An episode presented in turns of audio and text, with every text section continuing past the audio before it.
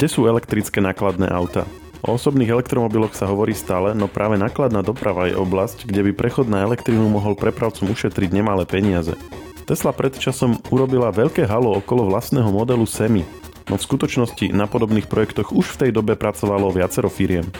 Produkt jednej z nich si osobne vyskúšal aj náš redaktor Marek Pokrývka. V podcaste Share nám povie, aký je to zážitok, v čom je problém elektrických nákladných automobilov a ako ho výrobcovia plánujú riešiť.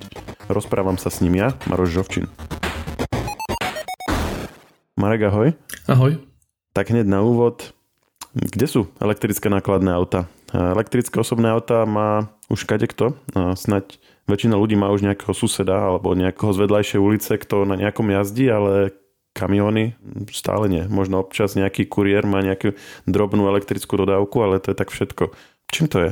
Rozmach elektrického pohonu v užitkových autách e, je výrazne pomalší oproti tým osobným. E, môže za to niekoľko dôvodov. V prvom rade to, že to neprevádzkujú súkromníci a je tam veľký faktor tých prevádzkových nákladov, keďže teda slúži to firmám.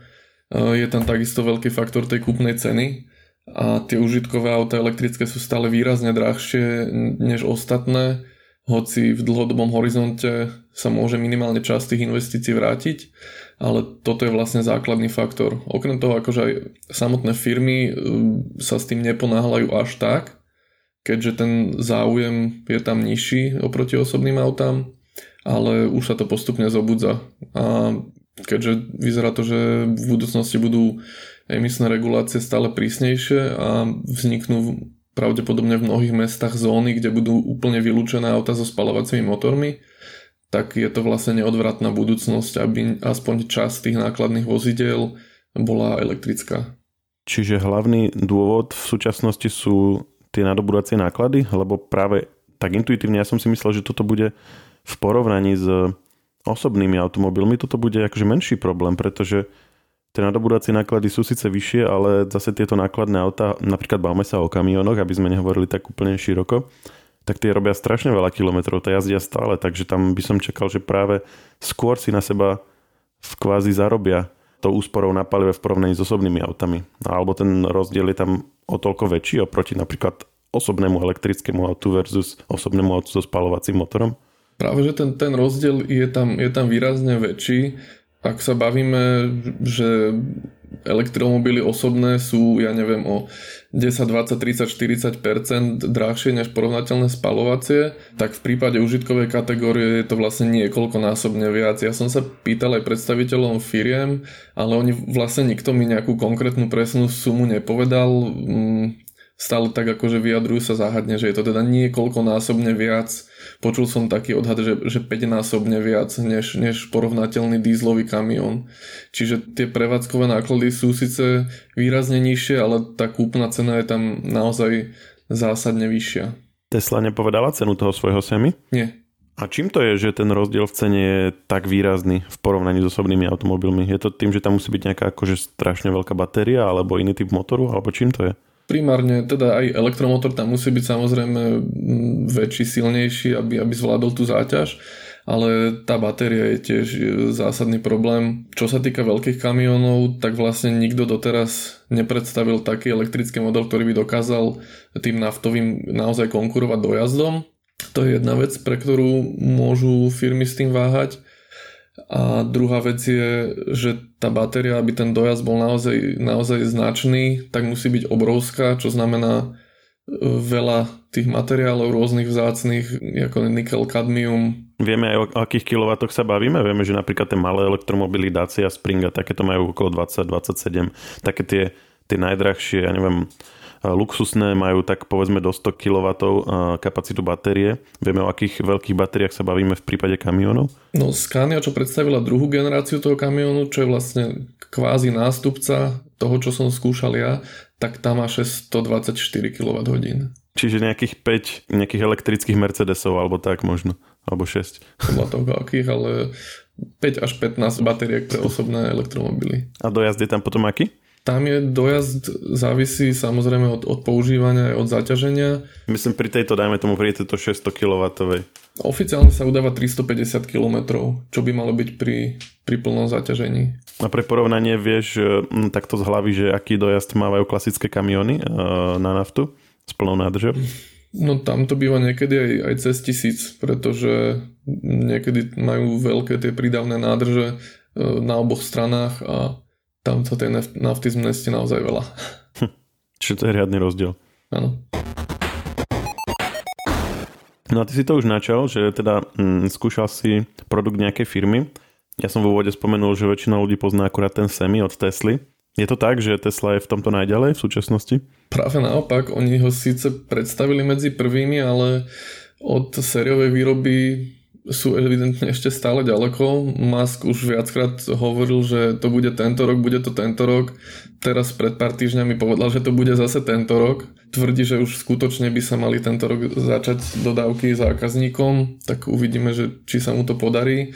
Ale zatiaľ stále jazdia v podstate len jednotky prototypov a reálnym zákazníkom žiadne auta nedodali kým viaceré konkurenčné spoločnosti už reálne majú e, vo flotilách nejakých klientov e, fungujúce tie autá, ktoré už niekoľko rokov jazdia. Tak poďme sa baviť o tých, ktoré už jazdia. E, čo si skúšal ty? Ja som skúšal Scaniu, interne nazývanú Pegasus, oficiálne označenie je 25P B4X2NB. Zostaňme pri Pegasusovi. Súhlasím. A je to vlastne stredne veľké nákladné auto, ktoré je určené primárne do mesta. Um, ja som skúšal dvojnápravovú verziu uh, s pevnou nadstavbou a zadnou elektrickou plošinou. A to znamená, že to je ako kamionový ťahač? Uh, nie je to ťahač, je to dve nápravy, pevná nadstavba, čiže valník. Skús to nejako popísať, lebo tieto výrazy mi moc nehovoria. No, ťahač je, keď je samostatná kabína s tým klbom za, za ňou na ktorý sa pripája náves. Toto je auto, ktoré má už na samotnom podvozku vlastne bočnice a celú nadstavbu. Áno, čiže to je to, za čo si zapojíme, zapojíme náves. Hej. A toto, čo si skúšal, ty je čo? No akože hotové auto, za ktoré sa už môže, ale nemu, nemusí nič, nič zapájať. Čiže v rámci toho auta je už aj tá nákladná plocha, nákladný priestor. Čiže to je trochu menšie ako klasický kamión s návesom. Áno, tam bola najvyššia prípustná hmotnosť 16 e, tón zhruba. A na návese je aká najvyššia hmotnosť? Tak tam to býva od 40 až po 60. No, tak to je dosť veľký rozdiel.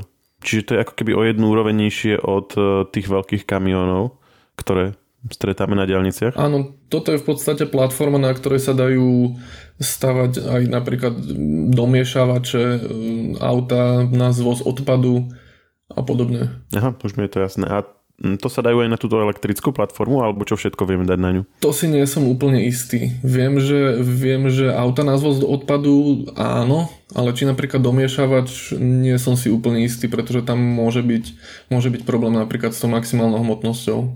A teda to je ten, o ktorom sme povedali, že má e, dojazd tých 300, vyše 300 km.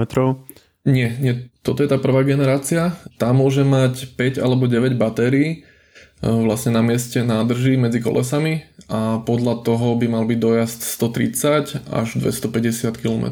Ty si skúšal prvú generáciu, áno? Áno, áno.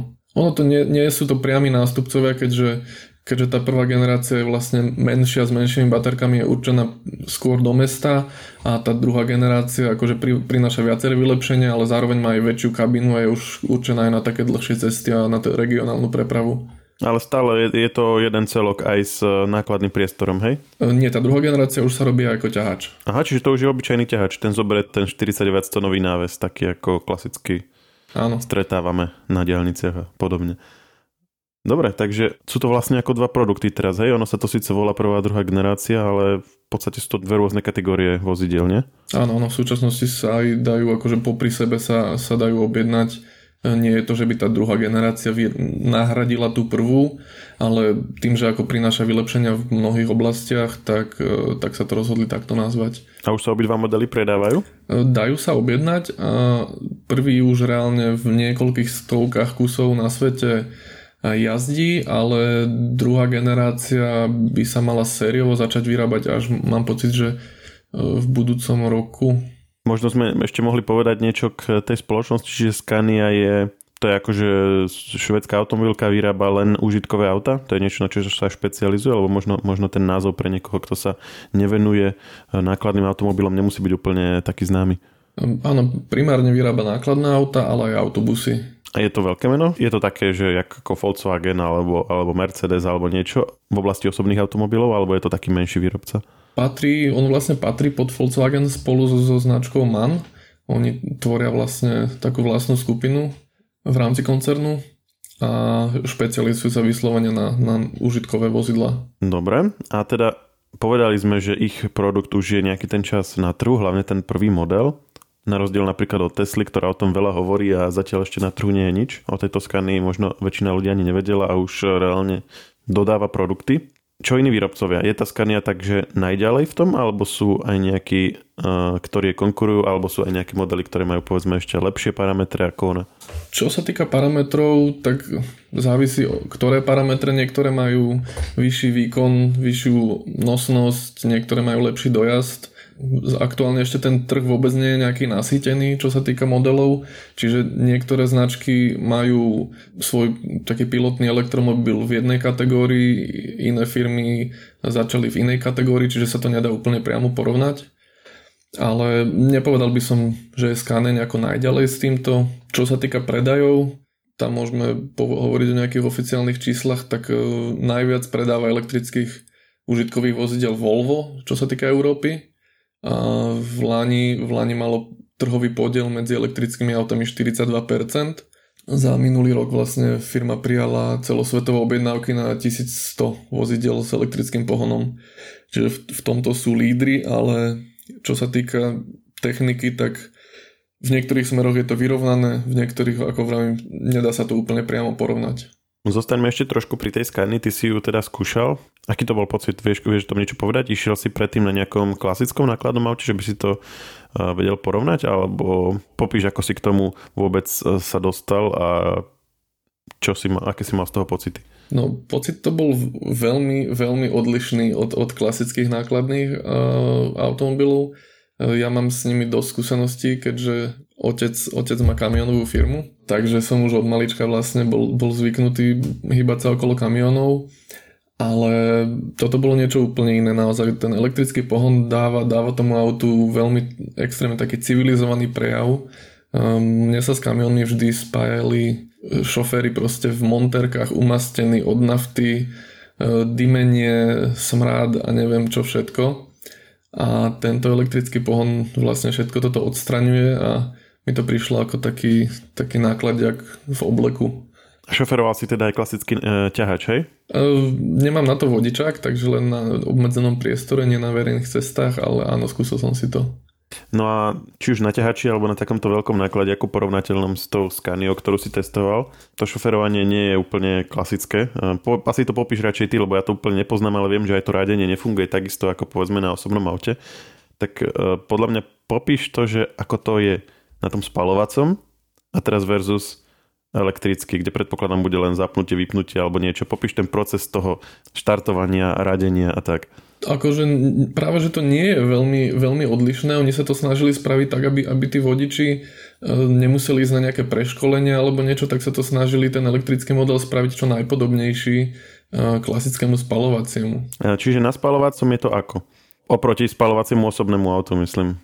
Nemyslím si, že tam je nejako veľa rozdielov. Podľa mňa najzásadnejší rozdiel pri, pri uh, jazde na takomto aute, okrem, okrem teda manevrovania a, a tých, tých rozmerov a napríklad toho, že treba tam trochu počítať s tým, že je tam brzdná dráha dlhšia, tak základný rozdiel je podľa mňa to, že sa tam používa motorová brzda alebo retardér, okrem klasických brzd, čo sa vlastne štandardne ovláda pákou vpravo pod volantom a tým sa vlastne spomaluje bez toho, aby sme reálne zapojili tie brzdy, ktoré sa tým šetria. No a v tom elektrickom modeli sa to snažili vyriešiť rovnako. Tam je zase rekuperácia brzdnej energie, ktorá má niekoľko rovín nastavenia a to presne ovláda tou istou pákou vlastne, vlastne šofér, takže taktiež dá sa tam jazdiť v podstate bez použitia brzdového pedála, ten naozaj treba stlačiť až keď auto úplne zastavuje a inak stačí si nastaviť vysokú úroveň rekuperácie a výrazne spomaluje to vozidlo a čo zároveň prospieva aj do jazdu. Čiže keď chceš spomaliť, tak využívaš nejakú páku pod volantom. Není to ako na osobných autách e, elektrických, že je to automaticky, že keď zložíš nohu z plynu, tak sa rekuperuje? E, je to automaticky, ale dá sa tou pákou pod volantom e, nastaviť sila tej rekuperácie. Čiže ja si nastavím napríklad maximálnu, môžem držať plyn, idem normálne, nič sa nedie, no ale keď, keď potom pustím ten plyn, tak vlastne auto začne okamžite výrazne spomalovať, lebo je tam nastavená tá najvyššia úroveň. Uh-huh. Aha, čiže to sa, to sa dá nastavovať napríklad aj na elektrických autách, čiže to je vlastne vec, ktorú si raz nastavíš a potom už tým funguješ, ak ti to vyhovuje. Alebo sa s tým dá, mňa na, tom, na tej skány aj previezol profesionálny vodič, a ten napríklad naozaj, že sa brzového pedála v podstate takmer nedotkol a iba sa hral s tou pákou, že pred kryžovatkou si nastavil vyššiu rekuperáciu, keď potom už sa začal rozbiehať, tak to dal na minimum a takto sa vlastne hral s tou pákou. Spomínal si, že najúspešnejšie v predaji užitkových elektrických automobilov je Volvo, že viac ako 40% predaných modelov spada pod nich. Kedy oni sa tomuto začali venovať? Mm, je tam aj tá výhoda toho, že začali povedzme skôr ako ostatní? Áno, začali trochu skôr. Oni sériovú výrobu vlastne spustili už v roku 2019 a aktuálne ponúkajú už, už 5 modelov a počas jesene chcú spustiť vlastne produkciu e, ďalšie trojice, čiže budú mať vlastne najkompletnejšie také portfólio od tých stredne veľkých nákladných aut až, až po veľké ťahače a cieľom spoločnosti je do roku 2030 predávať polovicu produkcie svojej s elektrickým pohonom. Podobné ciele majú aj, aj ďalšie firmy. Myslíš polovicu nákladných automobilov, či všetkých? Nákladných. Ešte sme nehovorili o nabíjaní. V prípade osobných aut je to uh, síce také, že tých e, spoločností alebo, alebo poskytovateľov toho nabíjania je veľa, ale väčšinou sú nejaké redukcie a v zásade väčšinou vieš sa na klasickej nabíjačke v niekde v meste nabiť e, s hociakým autom. Ako je to v prípade nákladných automobilov? Má každý svoje riešenie alebo existujú aj nejaké snahy o nejaké unifikované nabíjacie systémy? No, aktuálne používajú uh, väčšinou konektor CCS2, čiže akože fyzicky by sa vedeli napojiť aj na mnohých osobných nabíjačkách, teda ako nabíjačkách pre osobné elektromobily. Problémom je veľkosť tých parkovacích miest pri nich Aktuálne sa to rieši väčšinou tak, že ak si firma nejaké takéto vozidlo objedná, tak e, mu priamo výrobca vlastne dodá aj riešenie týkajúce sa nabíjačky a infraštruktúry, ale verejná infraštruktúra ešte týkajúca sa nákladných aut v podstate neexistuje. Je, je zo pár pilotných staníc, ktoré sa spustili napríklad v Nemecku nedávno, ale malo by sa to výrazne zmeniť. E, v najbližších rokoch e, sa plánuje výstavba až malo by teda byť až 1700 staníc v rámci Európy, e, ktoré sa postavia v najbližších 5 rokoch. A tie by mali mať naozaj že vysoký výkon, e, využijú nový konektor, ktorý sa volá MCS, Megawatt Charging System, ktorý má teoreticky najvyšší výkon až 3,75 MW, čo sú akože obrovské čísla napríklad tú 600 kW, ktorú sme spomínali, že sa dáva do tých veľkých nákladných automobilov, do, do, do tej skanie napríklad, tak uh, vieme, že za koľko by ju nabil? To je ešte čisto rovina teórie, uh, lebo tá 3,75 MW je vlastne maximum pre, pre jeden stojan, ale uh, je otázne, aj ako je nastavený systém toho auta a čo dokáže, čo dokáže prijať, lebo počas toho nabíjania vlastne musí tú batériu chladiť a ak nemá na to dostatočne výkonný chladiaci systém, tak sa nemôže nabíjať vyšším výkonom, pretože by sa baterka prehrela. Ale ako to, v, v rovine teórie by to bolo za niekoľko minút. Hmm, tak to by bolo slušné. A teraz aktuálny stav je aký? Povedal si, že toto sú plány na najbližšie roky a že aktuálne okrem nejakých pokusných projektov nie sú verejné nabíjacie stanice, to znamená pri tej štandardnej prevádzke tých doterajších e, elektrických nákladných automobilov to funguje tak, že musí stihnúť pobehať, čo potrebuje a vrátiť sa naspäť do svojho sídla, kde je nabíjačka, že to je ako jediná možnosť? Áno, väčšinou je to takto aktuálne. A čo sa týka výkonu tých nabíjačiek, tak sú v podstate porovnateľné s tými, čo sú určené pre osobné elektromobily. Teraz napríklad v rámci čerpacej stanice Aral v jednom nemeckom meste sa otvorili vlastne dve prípojky, ktoré majú maximálny výkon 300 kW.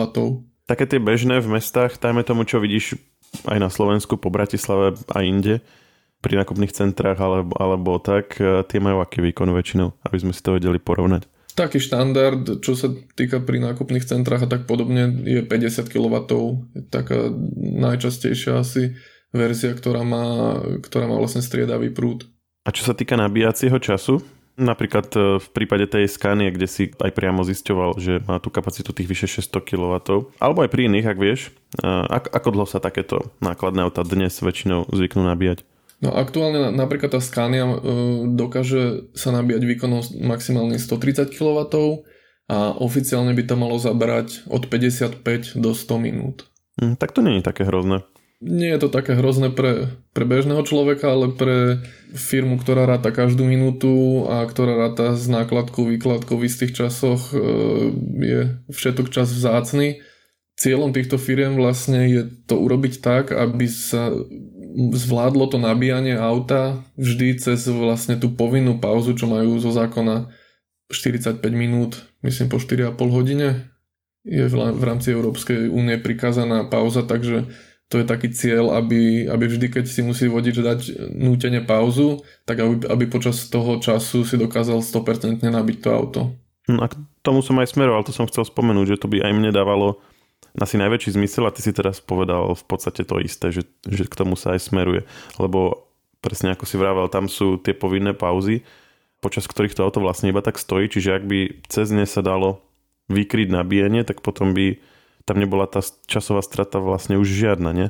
Áno, áno, presne tak. Ale na to by asi boli potrebné tie nabíjacie stanice mimo tých samotných firiem, čiže na tých verejných priestranstvách, lebo oni si tie pauzy asi nerobia vždycky, že, že doma, nie? Aj, keď, aj keď sa nebavíme priamo o ťahačoch, ale aj o týchto uh, nákladných autách, ktoré chodia po okolí. Áno, no, musia to byť no, také miesta, ako sú dnes uh, čerpacie stanice, jednoducho vie si tam ten vodič oddychnúť, dať si, ja neviem, kávu, nejaké občerstvenie, a popri tom, aby sa mu to auto nabilo čo najviac.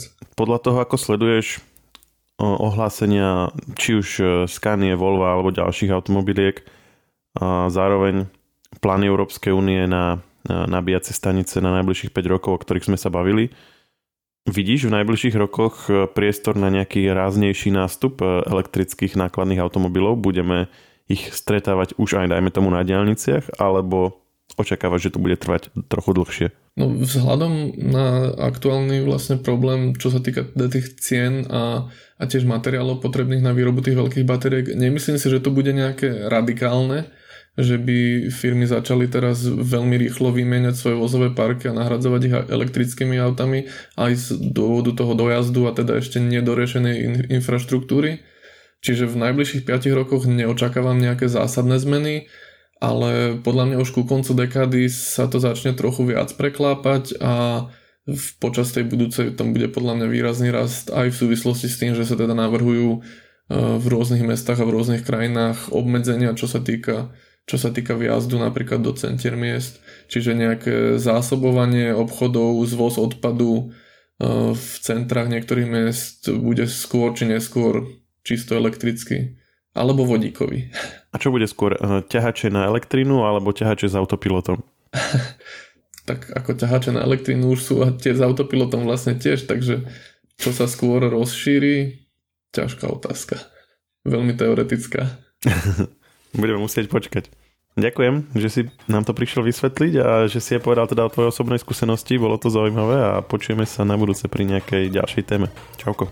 A ja ďakujem. Ahoj. Všetky podcasty Share pripravujú magazíny Živé.sk a Herná zóna.sk. Na ich odber sa môžete prihlásiť tak, že v ktorejkoľvek podcastovej aplikácii vyhľadáte technologický podcast Share. Svoje pripomienky môžete posielať na adresu podcasty.žive.sk.